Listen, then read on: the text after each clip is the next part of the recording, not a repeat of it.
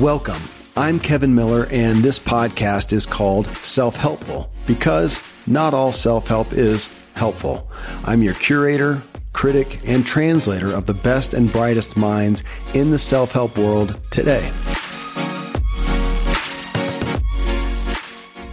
How to truly rest and fully recharge your mind.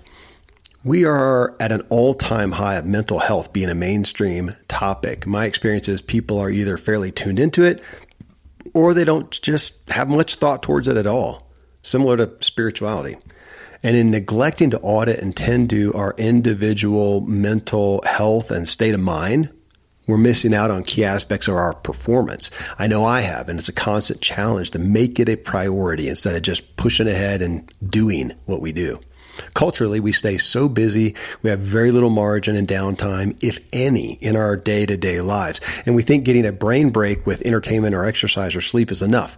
But we're seeing that this is more like being on a long road trip and stopping for five to 10 minutes at a rest area. It's a little break for the engine, but not hardly enough to even cool it down. What most of us need is more than that. We need a daily tune up mentally.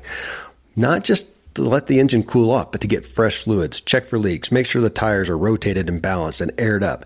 And this is what meditation offers. And I hope that you have heard enough on meditation to know that that is not just the old school cross your legs hoodoo guru type thing. It's just stopping and trying to empty your mind or at least focus your mind and give it a break.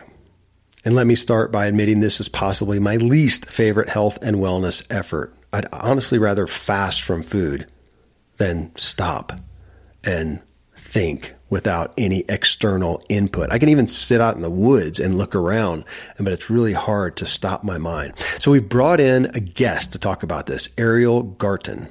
Ariel is a neuroscientist, innovator, and entrepreneur. She's on a mission to help people understand how the mind works and empower them to live their best lives through meditation. She's the co-founder and visionary of a highly successful tech company called Muse, M U S E.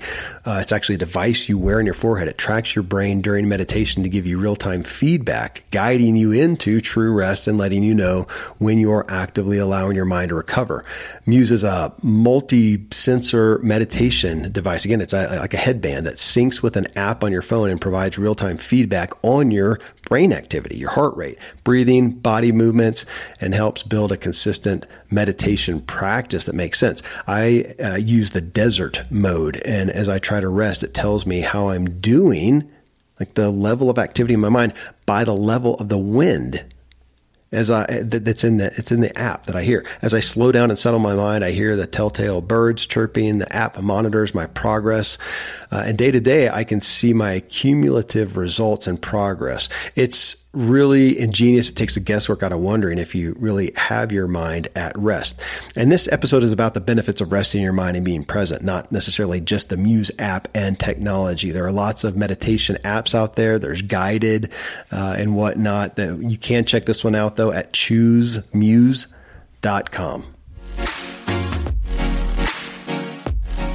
Friends, thank you for tuning in. This self helpful podcast was founded through the Zig Ziglar Corporation. If you're a coach or consultant and want to add credibility and clients and impact to your business, go to Ziglar.com. Hey, this podcast exists to help you find and understand the guidance and counsel that will help you elevate your personal experience of life and the way you show up for others. Following these sponsors who help make the show possible and provide great resources for your life, I bring you my Functional Friday co-host, Randy James, medical doctor and functional medicine expert, and a discussion with Muse founder and meditation expert Ariel Garten on how to truly rest.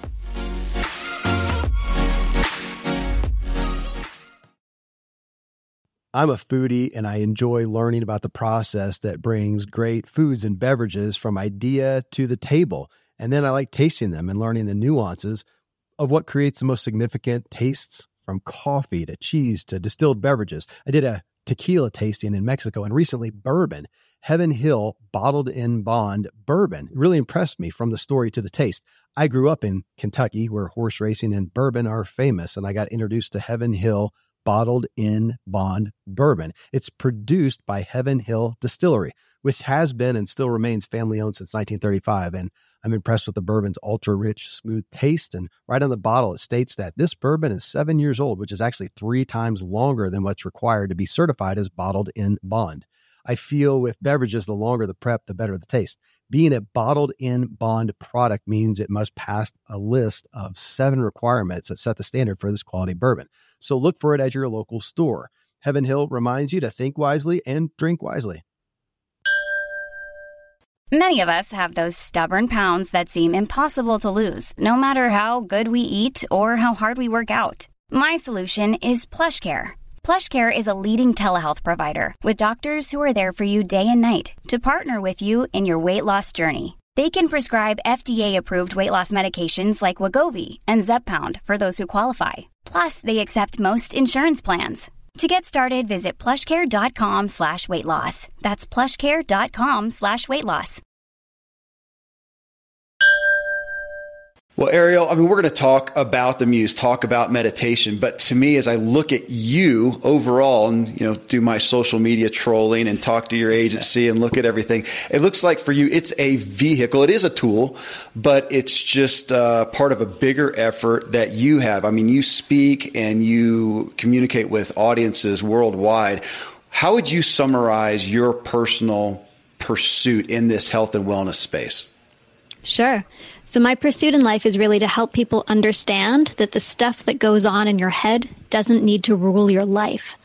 So we're all bombarded by thoughts of, oh, I'm not good enough. This didn't go badly. They don't like me by negative thinking, by frustrations that just repeat themselves over and over in our heads. And we can often make a prison out of our lives by what goes on in our own minds. And so my mission is really to help people understand that the contents of your mental space is something that you can have dominion over, something that you can have control over, something that you can actually shift and change so that you can live the happy life you want to. You don't need to be ruled by the thoughts in your mind. Sounds like that. The, the, what is the quote? Don't believe everything you think. Um, yes. So pithy, but yeah, it does. It feels like just from a natural aspect that we just think what we think. We may try to not behave accordingly, but I don't, yeah, it's not something you grow up with thinking you have control over your thoughts. And yet we hear so much content about the reality that I don't know what the stat is. You know, 80% of our thoughts are negative, uh, for one, and that you're saying we can reprogram our brains in essence, which that is what I look at meditation as. You, you, know, on that, I mean, as you know full well, and I think we're come, come a long way with meditation, not being just couched in the spiritual hoodoo guru, guru realm. But I'll still ask you to speak to that because I still know there's a lot of people who, when they hear the word meditation, it has that feel to it. Do you make any effort to try to separate that and say, hey, even if you're not on a medit or on a spiritual journey in essence, you're not looking at that, you're just looking to help calm your mind. Do you speak to that separation? Absolutely.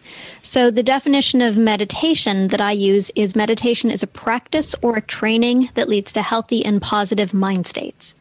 So it doesn't have to be a spiritual practice. It's not a weird or woo woo thing. It is simply a practice or a training that you do regularly that improves your mind. In the same way that you go to the gym for your body, this is a practice that you do for your mental space. And when you look at the research on meditation, there's now well over a thousand published peer reviewed scientific articles demonstrating meditation's ability to improve multiple areas of our lives to improve our levels of stress and anxiety, to improve our attention, to decrease physiological issues in our body, to improve the way that we relate with one another, to improve things like your school or test scores. There's study after study demonstrating the real empirical science that meditation improves our minds and bodies. So, Kevin, that reminds me, and Ariel. So, here in the clinic, we'll and we've taken our listeners through that, that there's our kind of our four core areas. And the first one on, of that is input. And most people think when it comes to health, well, sure, nutrition is, is a big part of that. But then the very next thing I will ask or say to people is, well, your ears, so what's going into your ears? And then I'll kind of, you know, slyly look at them and say, what's going on between your ears? What are the noises or the sounds or the messages that you heard 20 years ago as a as a little girl, as a little boy, or from a father, from a husband, from a worker, or something like that? That is, and that message, like you alluded to earlier, is a part of your input that you are taking in, and so often subconsciously, every day, that can become a prison on the negative side, or on the positive side, can become a wonderful part of life. There are so many messages that we received in childhood that we don't recognize, that just swirl around in our minds or actually form the foundation of our thoughts as a set of limiting beliefs. And so when you're finally able to stop and actually listen to what your mind is saying, and then be able to make some objective choices, you know, is this what I want my brain to be saying? Is this true about the world? Is this true about me? When you're able to separate yourself from your thoughts, to be able to, through the practice of meditation, simply observe your thinking mm-hmm. and then be able to step back and say, hey, do I want to take my mind there now? Do I want to think this thought path again or no? Do I want to make a different choice? Do I want to take my brain elsewhere? When you finally do that, you have the unbelievable recognition that the stuff that you learned before doesn't need to be true for you today. It is both very liberating and incredibly empowering. Yeah. You, I read somewhere amongst my researching of you that you talked about using meditation as a tool to, and I had this in quotes, to you, uh, to challenge maladaptive or unhelpful beliefs and thought patterns. And I read something also about you and your own journey through some childhood and about kind of rewriting your past. I, again, I don't think that that's something that people hold in context with meditation, that it's something I do to rest my mind but not to reprogram my mind. I mean, again, in my context, that's not where I've generally seen it. And yet I, I hear you talking about it. And that's a big, that's a huge asset towards meditation that I'm not used to hearing about. So, why don't I start by actually just describing a very simple form of meditation, and then you can see how it can lead to this sort of reframing of your brain. So, the most basic form of meditation that people learn is a focused attention meditation. And in focused attention meditation, you put your attention on your breath. And then, as soon as your mind wanders away from your breath, you choose, instead of following that wandering thought, to bring your attention back to your breath again. So, it's a very simple process. You attend to something neutral, your breath, mind wanders away. Oh, there's a thought. You can then say, Nope, not following the thought. I'm coming back to my breath. Now, in that moment that you choose to not follow your wandering mind, to think about the grocery list or what's for dinner tomorrow or that fight you had with your husband or why you're a bad person or whatever, in that moment when you choose to take your mind off of that thought and bring it onto something neutral, that's where the fundamental moment of transformation takes place. Hmm. It's in that moment that you are now able to actually have choice over what you are thinking, have choice over the contents of your own mind most of us just go through our life on autopilot. Mm-hmm. We just go through our lives assuming that the thoughts in our head are supposed to be there and the things that it says about the world are the way it is. The things it says about me is what I hear and that's what it is. But when you, for the first moment, say, nope, I'm not going to follow that thought. I don't need that to be replaying in my mind. I don't need that in the contents of my mind right now. You are fundamentally choosing where you put your mind. And then once you do that, the next thing you typically realize is that you are not your thoughts you don't have to have the stuff swirling around your head. And then if you are not your thoughts, then all the things that your thoughts have told you about you, you can also have some choice over. All of the ways that they have just naturally programmed your behavior, you can have some choice in. You don't need to follow the course of them. And that's when you can begin to really make change in how you see the world. And as you're doing this on a cognitive level, you're also doing this on a neuronal level because as we replay these old stories, we're simply replaying the firing of neurons that happens when you wander down that thought path. And when you start to play new stories in your mind or stop replaying the old ones, you start literally changing the wiring of your brain. So these are the ways in which you can use tools like meditation to literally repattern your brain to go over content that actually is much more relevant and meaningful to you in the here and now than the stories that you had about yourself when you were a kid that I'm getting excited about that. That is because everything that we talk about is related to change. How do you be becoming a better version of yourself? And the biggest hamper to that is ourselves.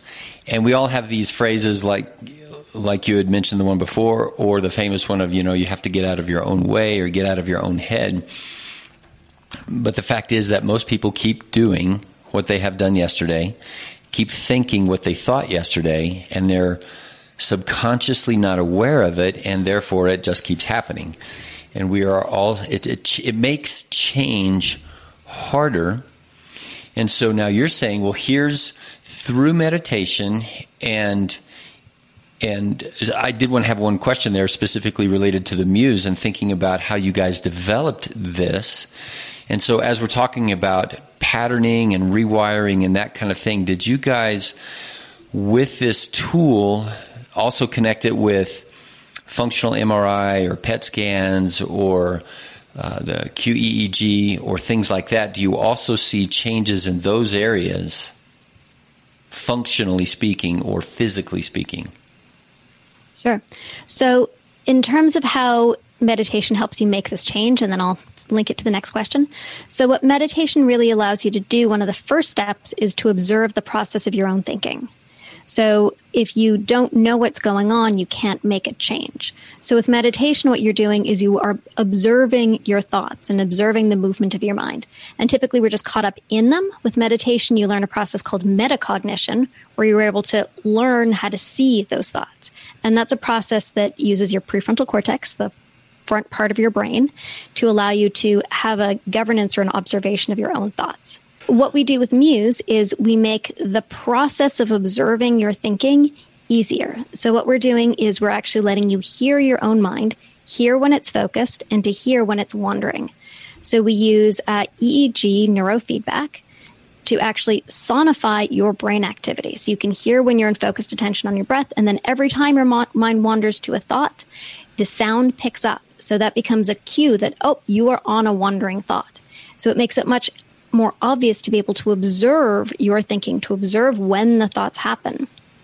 And then you can make better choices. You can say, okay, I'm not going to follow that thought. I'm going to come back to my breath.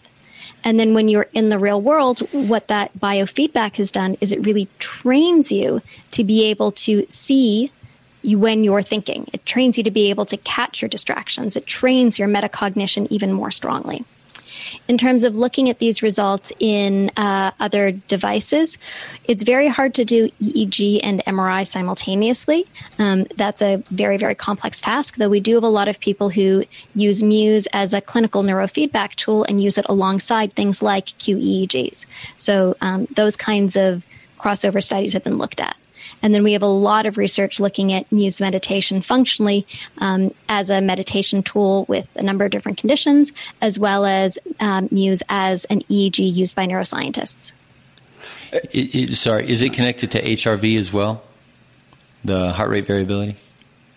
So with Muse, you can also see your uh, heartbeats so we have a PPG sensor on the Muse, and as you breathe in, you see your heart rate increase, and as you breathe out, you see your heart rate decrease. So with both Muse 2 and Muse S, you're actually able to see your heart rate and look at the changes in your HRV, which is the difference in the beat to beat interval mm-hmm. um, of your and to see the changes in your HRV, which is the difference in your peak uh, heartbeat versus your slowest heartbeat on each breath.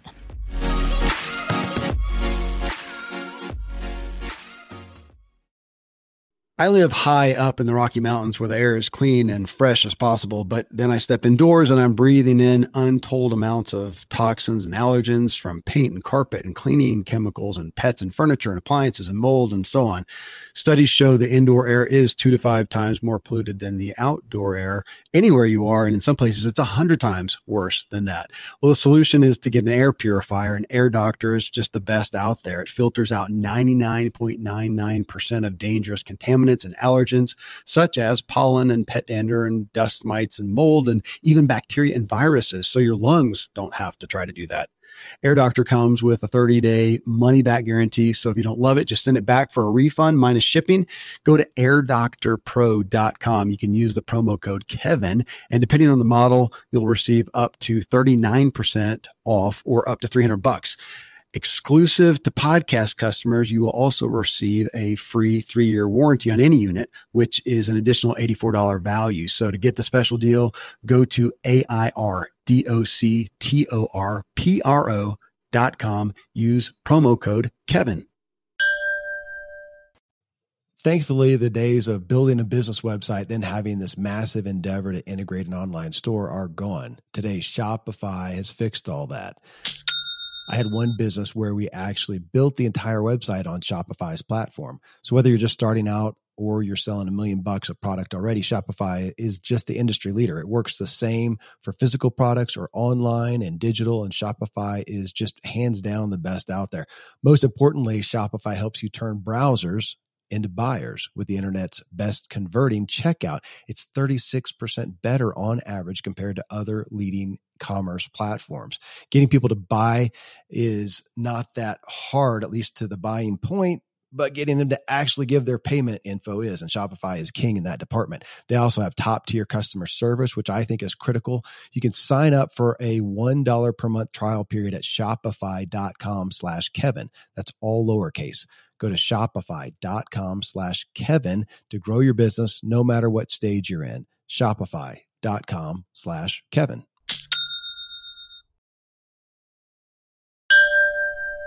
And I, and I did. I appreciate I appreciate the muse so much. I have meditation is not my strong suit. We talk about it a lot. I you I wondered when that was going to come I up. know, I know. We we look at. I mean, you know, and I want to hit on you know our current. I was saving know, that one. That was going to. Thanks. I was trying to beat you to the punch so I could take credit for it. Um, you know, looking at our current uh, gosh, the, the rise in depression and despair and apathy and anxiety and all these things over here, you know, is one aspect. But then I live in this world of, and we do, you know, of, of high achievement and, and trying to make things happen. And even in there, I want to do. I want to produce. That's my happy place. That's my self, it's my security. It's my self image even. That's, that's, all I know how to do. So, so to stop, I don't want to stop. I'd rather not sleep. I'd rather, but then I know the value. And so I, my first experience was actually with Jonni Pollard, uh, with, uh, he's got the One Giant Mind app and he talks through just what you talked about that, um, that focused attention meditation it's very, very difficult for me to stay on focus and to come back, you know, when I get derailed. And that's, of course, the beauty of Muse that it's just telling me there. I can hear it, uh, and it's going. You're, you're, you're, going off, and, and I can come back down. It made it. It made it easier. It made it a lot more palatable, a lot more tangible. So yeah, it sounds like. And I, I wrote this down. You said the moment of transformation when we're trying to do that, that you guys just harnessed tech to do that. And did I see somewhere also that the method, or not the methodology, but the, the muse itself was born from there was a, an effort to do something else like uh, something else was being looked at for you know brain cognition or, or measuring. And it was along that that you realized oh we could use this for meditation. Is that right yeah, actually, we started with the creation of Muse. So, my own background is in neuroscience and psychotherapy. And we started working in the lab of Dr. Steve Mann. He's one of the inventors of the wearable computer. And he had this early brain computer interface device that we started to use to think about how you could interact with yourself and technology. So we would create musical experiences where by shifting your brain state, you could actually make music change, or you could make a light bulb glow brighter as you were focusing. Right. And we recognized that as we were teaching people to focus and relax to try to make the light bulb glow or to try to make the sound get louder and quieter, we were doing something really fundamental. We were teaching people when they were focused and relaxed. Mm-hmm. We were actually giving people this real time feedback about what was going on in their own minds. And that we could take this technology and we could apply it to a place where people are trying to figure out what goes on in their minds, but it's really hard. And that's the practice of meditation. You know, when most of us sit down to meditate, we sit there and our brain starts to bounce around the place and we don't really know what we're supposed to be doing. Or if you know, it's still a difficult process because you're thinking about the grocery list. You're like, oh, right, I'm supposed to be meditating. Back to my breath, back to my breath. Right. And we realized that we could make that invisible process really tangible and audible. So there'd be like literally a little guru sitting inside your head telling you when you were meditating and when you were not and encouraging you to come back to your breath. And so that's how Muse was born with the recognition that we had a technology that could actually make meditation easier. Yeah. So can can you help me understand because we have a lot of patients that will through the lens of some of the common pathologies with insomnia or anxiety or depression or TBI or sometimes early dementia, MCI. Mm-hmm. And uh, I've worked closely with a a neurofeedback specialist in, in Colorado Springs, and so they're using a QEEG, and then and so help me understand because I, I'm always a little bit frustrated with those guys because on one hand the patient is sitting there having a brain or a, an electrical wave input to try to effect a change and that might be well and good, but from a functional medicine standpoint, and what I want to share with the patient is you have control over this to some degree. And so that metacognition, that awareness, and that bringing myself back, and, and so what you guys were just saying, what you were just saying about, we realized that if people could refocus am I right in saying that we as people do have some control over that, and by exercising this so so-called muscle of meditation, yeah. that we can be doing the same thing that this very expensive machine over here, if it's putting alpha, beta, theta, delta waves into the head, or are those things are they two separately, completely not related issues? Sure, I'm happy to explain the difference between them. So, if you go for a traditional neurofeedback session, you're going to be hooked up to a bunch of electrodes that will go into a computer, and that will be doing a QEEG looking at your overall levels of alpha, beta, theta, and delta waves. Right, that's reading across. your brain. Yeah, the reading your brain coming waves. off, right? Okay. And then it'll look at your brain. It'll do what's called a Z score. It'll look at your brain relative to a normal brain and say, well, in what areas of the head might your alpha waves be low? Or might you have too much delta activity relative to normal? And then it's going to give you a feedback experience. Maybe it might be like a bouncing balloon on the screen. And as you're able to get into a zone where you're now decreasing your delta activity or increasing your alpha, whatever the clinician decides your brain needs, you'll see the balloon move on the screen. And that will become the reward that will subconsciously, literally subconsciously, teach your brain that this is what it needs to be doing. And the more the balloon is up on your screen, the more the delta waves are coming down, the more your brain activity is normalizing relative to this normal brain in a QEEG. And studies have demonstrated that to be efficacious, particularly in cases where people have things like ADHD. ADHD neurofeedback has um, been shown to be, in some cases, as successful as drugs with long lasting effect. What we're doing is a very specific form of neurofeedback. So we're not doing a whole head, what should your brain look like relative to the normal, because we're not here to define what a normal is. What we're doing is we're looking at your brain, whether it's in focused attention versus mind wandering, which is the core exercise inside of a focused attention practice. So, what we're looking at is do you have a brain pattern that is the, indicating that you're in focused attention? Or have your brain waves shifted, indicating that your mind is starting to wander and think about some other thought? And so we notify you when your mind is wandering, building that metacognition. And then that is your cue to bring yourself back to your breath, onto your focused attention. And then we reinforce you for staying in focused attention. So, what we're doing is we are reinforcing reinforcing your focus, your meditative state, and we are cueing you to build greater metacognition. And so this very quickly teaches you the act of meditation. It teaches you to observe your mind, to notice when your mind is wandering, and to want to stay in this focused attention state.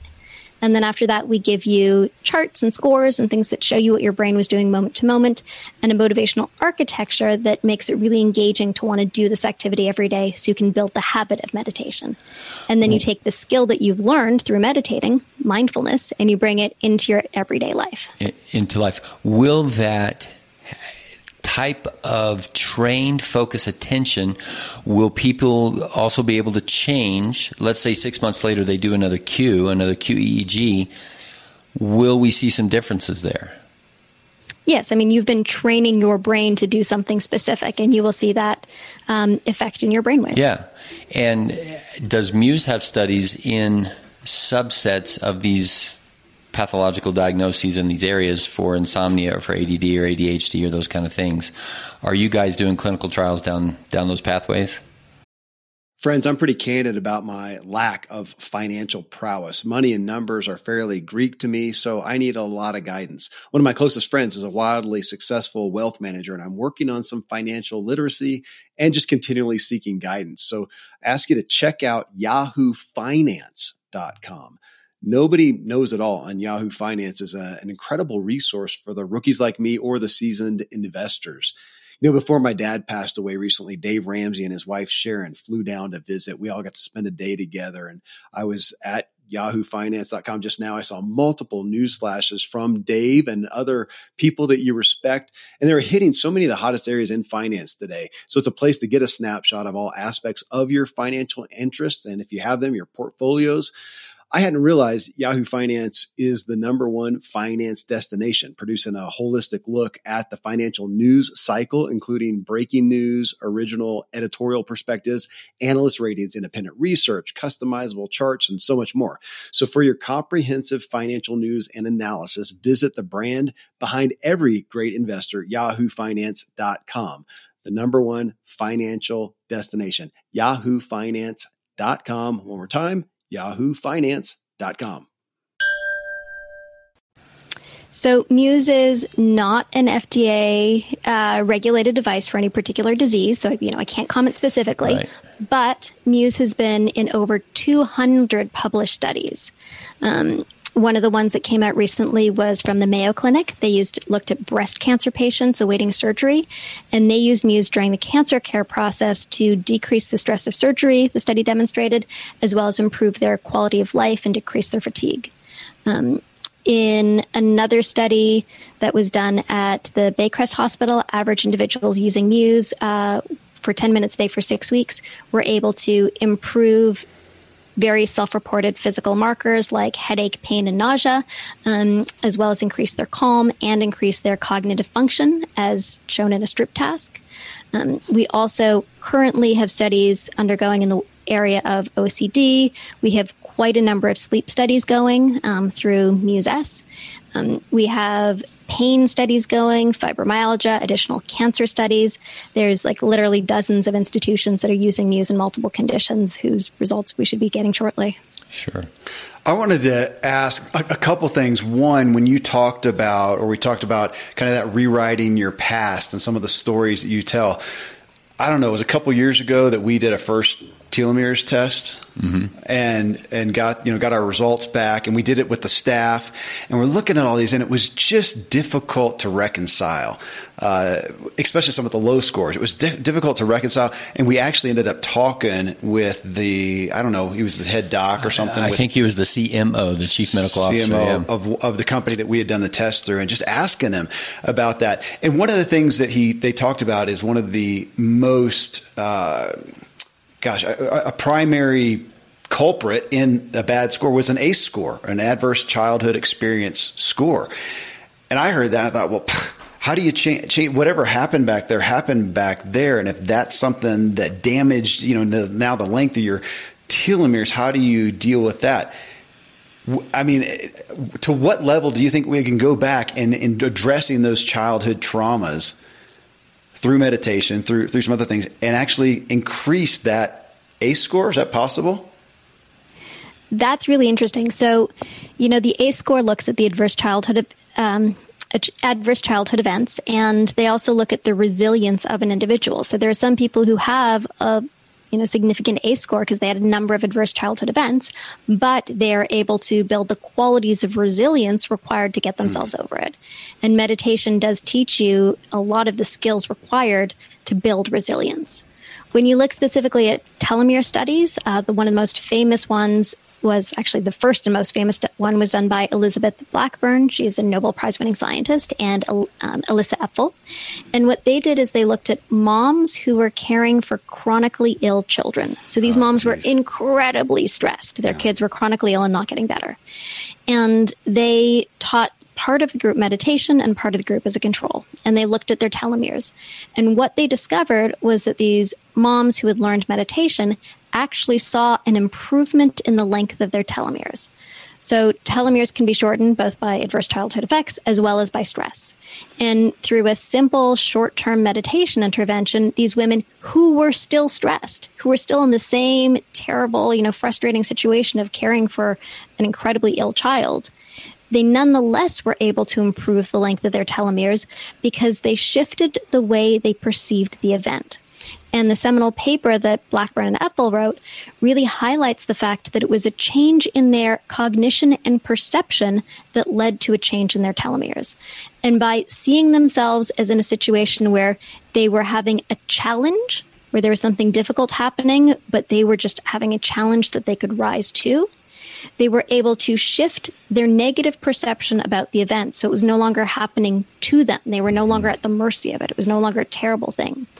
And that shift in negative perception to one of uh, more positive, open perception actually filtered down through their cellular milieu. That's the language the paper says.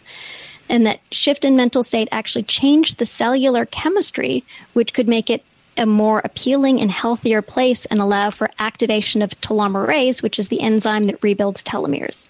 Wow. So, you know, the power of meditation is really significant.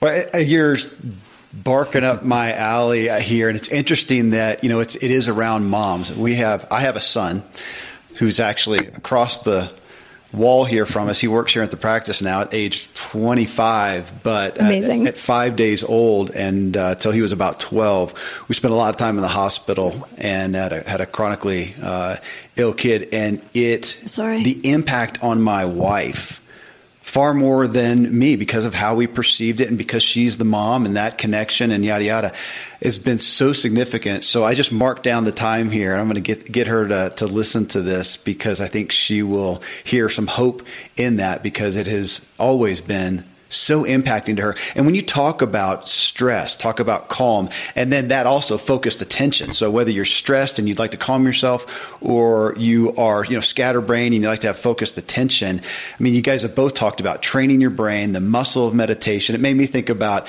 you know, every action adventure. We, we, we do pull-ups a lot. We got pull-up bars here in the, in the thing and talking about if we want to be a 90 year old guy, we need to be doing them now. So we do that and have the kids do that. And there's not an action adventure movie that happens, and at some point somebody's not hanging on a windowsill or hanging on a cliff. and I say, "Guy, see, guys, it's all about grip strength. You know, we all got to have that ready for you."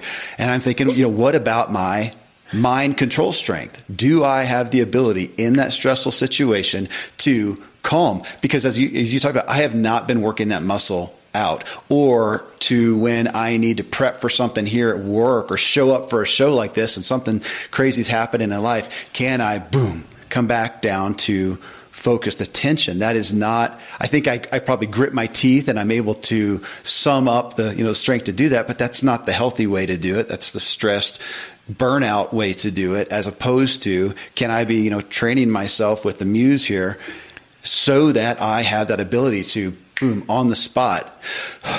I want to, I want to be that guy.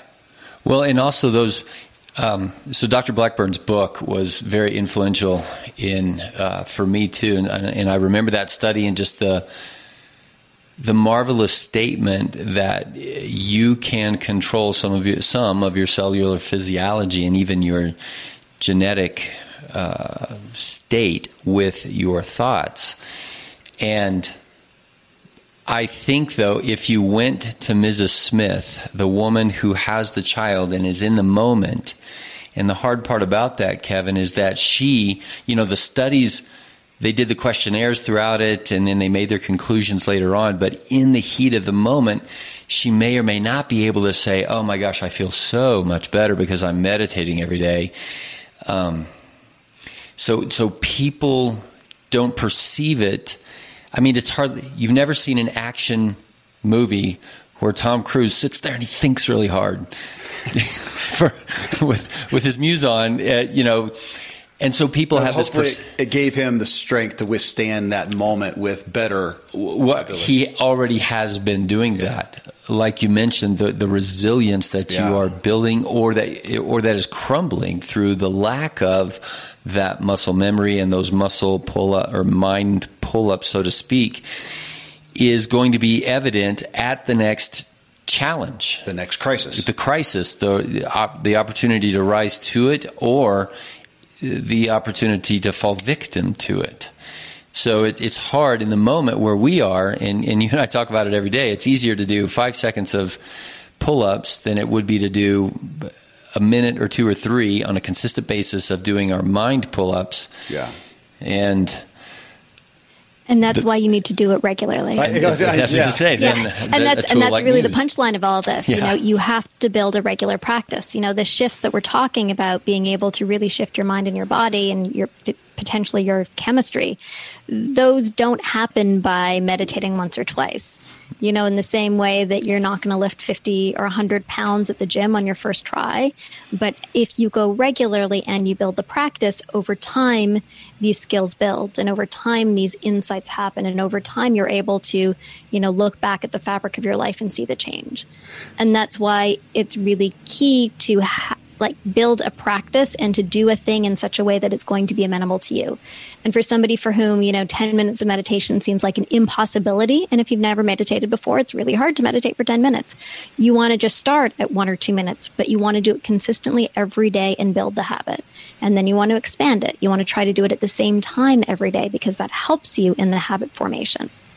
And then over time, you will start to bit by bit see these changes unravel and unfold in your life.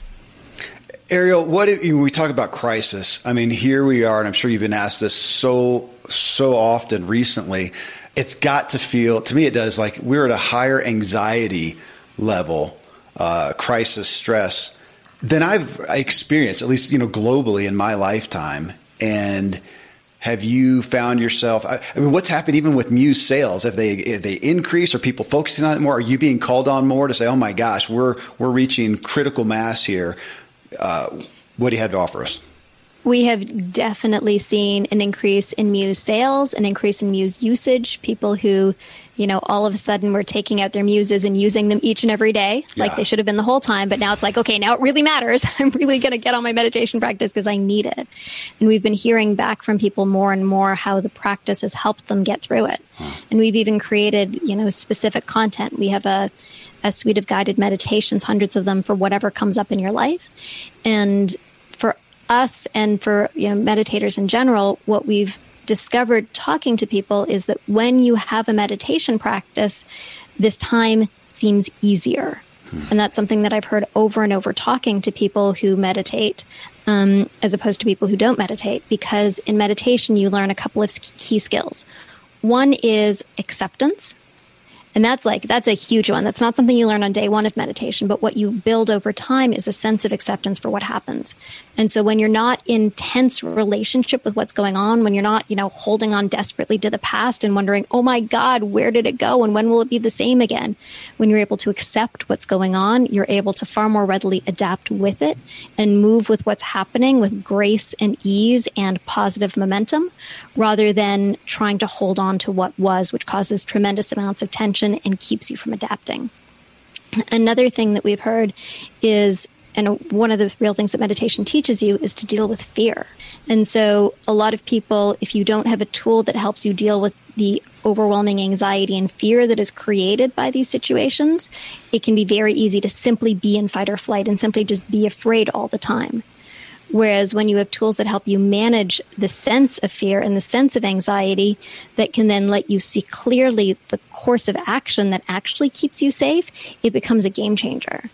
So I know for me, my meditation practice has been key to saying, okay, there is real danger out there. Um, I don't need to feel afraid this moment because that's not serving me. You know, I know the actions I can take to make myself safe and this fear is not actually helping me. And so I can bring in meditation practices that, you know, down regulate my autonomic nervous system, that allow my muscles to relax, my blood vessels to dilate again, my amygdala to chill right out, and to be in a much greater state of homeostasis when there is real danger, but I don't need to react with fear. Yeah. So, I mean, to me, that's been one of the most tremendous lessons of meditation in the time of pandemic.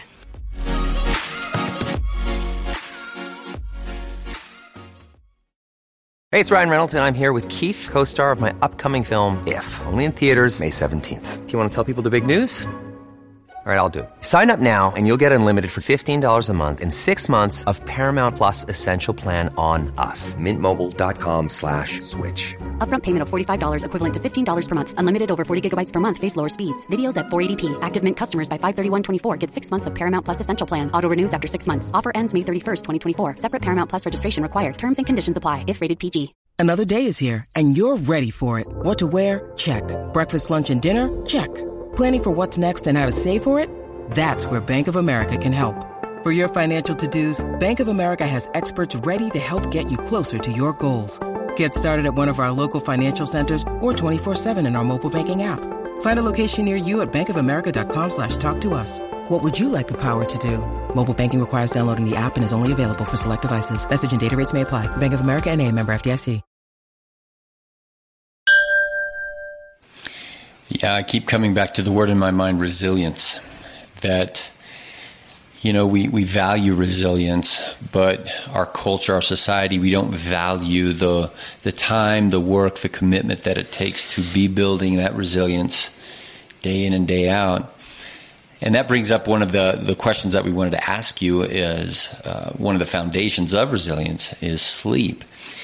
And had, now you've got the, the muse s. So how did that come about? Um, from your uh, what led you down that pathway? Was it people having trouble more falling asleep or staying asleep or both? Is the s helping people on both ends of that in kind of insomnia? Well and, and i wanted to, to what we just talked about again with the pandemic and everything i figure we've got to be ha, have had a, a dip again in sleep people have more anxiety, more stress, less likely to go to sleep. So my thought is a, a much bigger need for something like that, a sleep aid in essence. Yeah, and sleep has definitely become more of an issue as a result of the pandemic. When people are stressed and when they have anxious thoughts, and it's those anxious thoughts that keep them from sleeping. The reason we built Muse in the first place is that we were hearing from our user base that one of the most common use cases for Muse, after it had taught them to meditate, or deepen their meditation practice would be to help them fall asleep. And actually, one of our most common times for people to use their muse was at 10 p.m. They'd do a meditation because it would help them fall asleep. And they would tell us things like they were finally able to sleep, they'd sleep through the night, they no longer noticed that their husband even snored because they're actually just asleep for the whole night again for the first time. Um, and so we recognized that there was a huge opportunity to really help people with a new tool.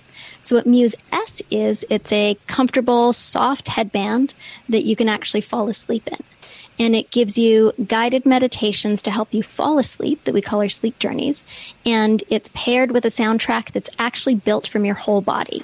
So both the Muse 2 and the Muse S have sensors for your brain, your heart, your breath, and your body. And in the guided sleep meditations, what we're doing is we're building you a soundtrack. So you're actually hearing the beating of your heart like the chirp of crickets, or your breath like the lap of waves. And so the soundtrack actually slows as you do.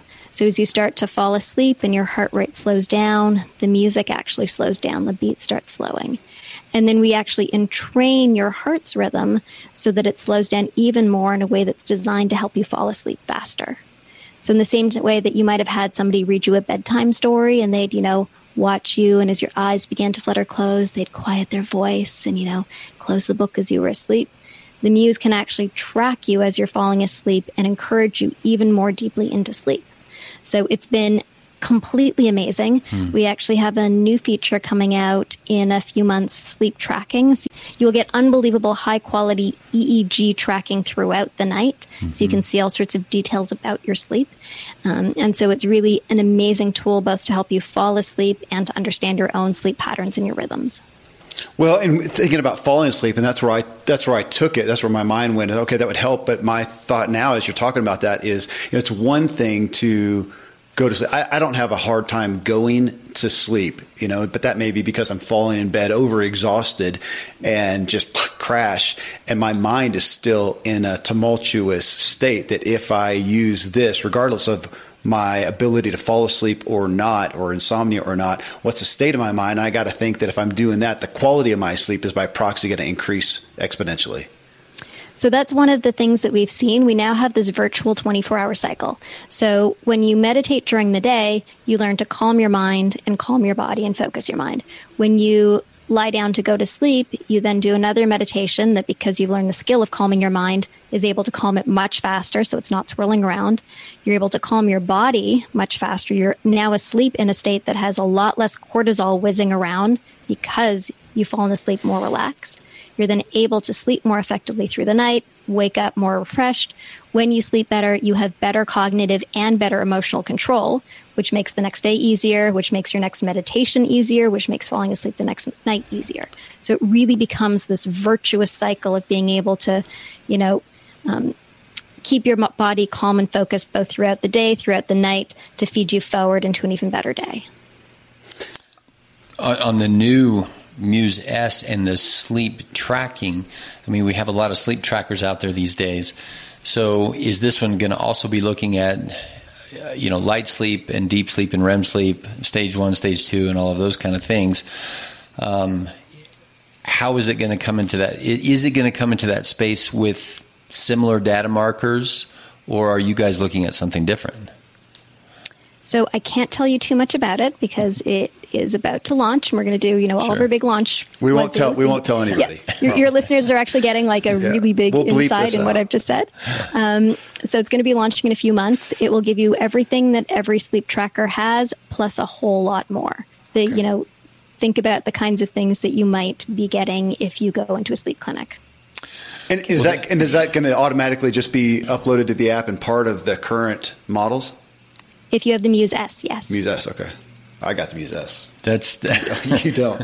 One of the questions is on, on, that within family members can can Kevin use the Muse S and like Terry have her Muse S pattern if she uses it for a week to kind of see how she's doing with the same instrument? Um, so with Muse 2, everybody can use the same device. So, okay. you know, it's very common that dad or mom will bring it home, the teenage kids start using it, and it goes right. around. Everybody just has their own account on their own phone. Okay. Um, with Muse S, I'm not sure if the sleep function can be shared, but the meditation functions can be shared. Okay. Okay. All right, good. Uh, you know, I was as I was using this and just uh, you know testing it out myself, wondered as I most days I'm here in the office a good bit. You know, I'll go do my exercise or whatever. Is there? I, I found myself wondering, my gosh, I do feel a little amped right now. Is that the time to use it, or am I going to have a harder time calming down? Am I better to, you know, sit down at my desk, chill out a little bit before that, and then use it? So, kind of a methodology during the day, or is it just not matter? Do you just say, hey, it doesn't matter? You're better off to set a certain time. I know that with the app, you can set reminders that come at certain times, and just do it. Don't pay attention should you pay attention to your current mental state before doing it to get the most out of it? Is that a fair question? Totally great question. So the first thing is if you're paying attention to your current mental state, then it's working. This is great. you know, what okay. meditation is doing is it's getting you to self-reflect. Okay. What is my state? You know, am I feeling amped? Am I feeling calm? Am I feeling focused? Now this is really good information for you to use. Am I feeling you know, far too sleepy before I'm going into a meeting where I need to be on and I now need to do something to ramp myself up? Am I feeling far too ramped at a time when I want to be calm? Hmm. So the first step is awareness, and that is awesome. And then you can do the meditation anytime in any state because it doesn't matter what your score is. You're not doing this to try to get a great score. What you're doing this for is to try to teach yourself how to shift where you're at when you need to. Yeah. So if you're feeling amped and you that's not necessarily what you want to be doing or the state you want to be in, great. Do it when you're amped. It will teach you the skill of shifting yourself from amped to something else.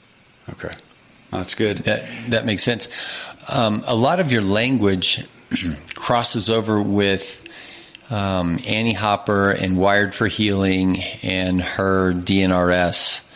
Is is is this and um, I don't I'm know a huge if Annie Hopper fan, so I, I know all about what okay, you're talking okay about. good. So Yep. down down that pathway um, where so it seems to me like it would make sense that Muse can be a tool within the DNR. That's what DNRS is. You're retraining you your got amygdala. to do layman's terms. the, the dynamic neural retraining system, kind of what Ariel's been saying. How do you retrain your brain if you tend to have a PTSD like memory that sends you into an amped phase, or more people would say, I'm freaking out, I'm a panic attack, I'm anxious, I'm fearful, I'm those kind of things.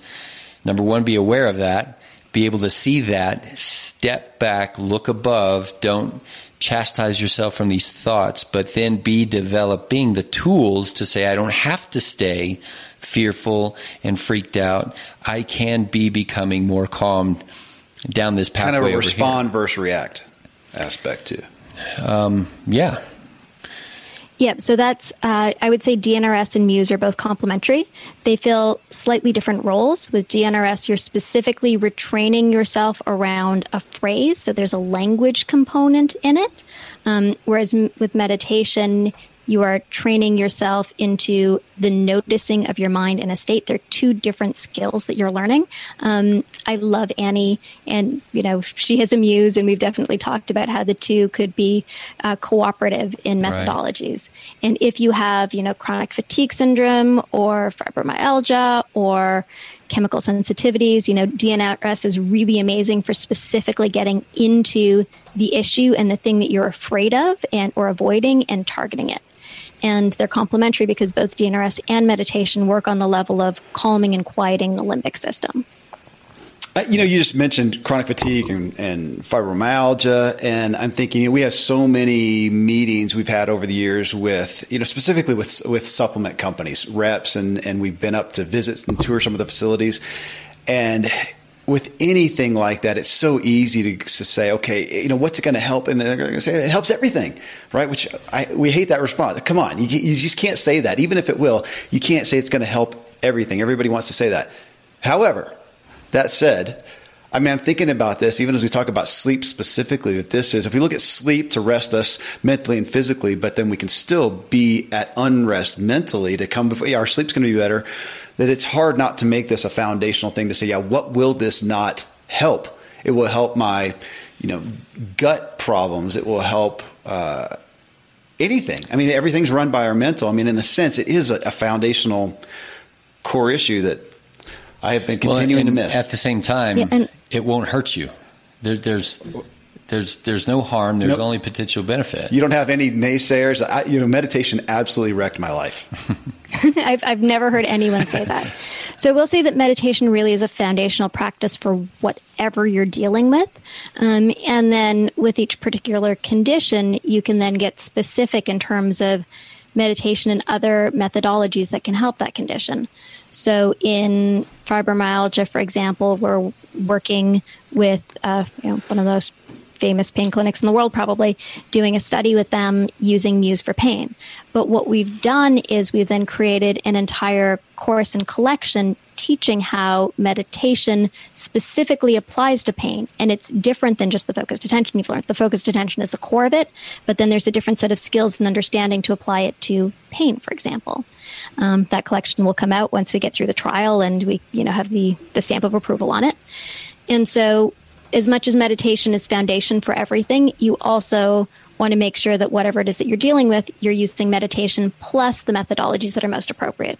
So, if you have childhood trauma, for example, meditation is so key to helping you deal with the physiological sensations and emotions that come up because in trauma, you become overwhelmed with feeling of the past. You can become so triggered with a sensation.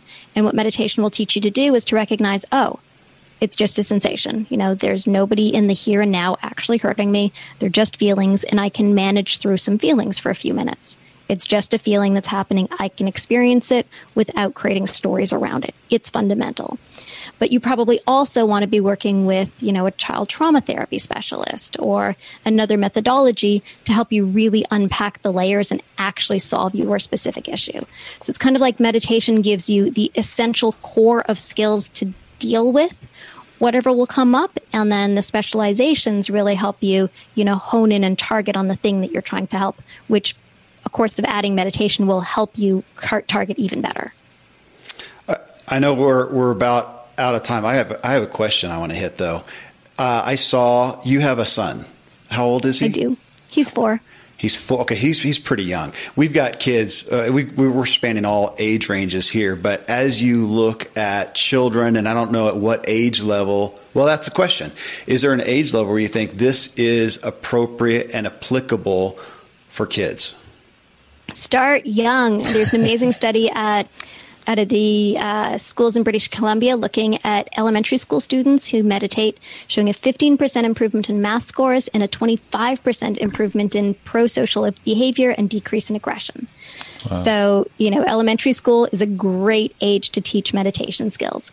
I started teaching my son when he was just probably a year old to just breathe deeply. When he wanted something, I want to watch the tablet. Nah. He had to give three deep breaths before he did that. Then he would have to reflect, like, how do you feel? Calmer? That's yes. Great. Good? Yes. And so you, you can start really early. You know, kids can really learn to meditate kind of by sitting there and closing their eyes, starting from age five or six. Um, and there's lots of great kids' meditation uh, tools. We have an app called Meditation Studio that actually has meditation specifically for kids. Wow. So it's it's never too young, but five or six is a good start. And it's also never too late. We've done studies in geriatric populations with elderly adults teaching them meditation in their 70s and 80s, and we've shown great improvements there. Wow. All right. So it's not too late for you, Kevin. Thank you. I appreciate that. I'm, I, I feel the urge. I feel the urge. No, I feel inspired. I do too. And and for our kids as well. Uh, this is thank you, Ariel. I, yeah, I like that idea. You get you get uh, for every uh, minute of screen time. or five minutes of screen time, you have to figure a ratio. meditate out. for yeah, we'll figure out a ratio. You have to do because we do that with outdoors right now. Hey, you, you, know, this amount of time outdoors, you get some screen time. But meditating, but even that, what you said, just to some deep breaths and to reflect. You know, even with the older kids, journal something. You know, what's a thought, what's a feeling is is great. Yeah, God, yeah. Thank you so much. It's um, I, I am. I, I'd say I agree. I'm excited and inspired just by what you're doing and by the reality of how much we can help. Or I could say for myself, how much with all the good things I'm doing, what I'm missing by not investing in this area of health. Yeah. Okay. Thank you, Ariel. Such a gift. Oh, thank you. My sincere honor and pleasure. Thank you. Thank you to Muse founder and meditation expert Ariel Garten for this discussion and guidance. Again, you can check out Muse if you like at choosemuse.com. Uh, a lot of meditation resources, and I feel it's key to figure out which one suits you best, but you get the overall concept, hopefully, a lot more from the show. Thank you so much for tuning in to the Self Helpful Podcast, where I strive to help you and me elevate our personal experience of life and the way we show up for others. Stay driven, my friends.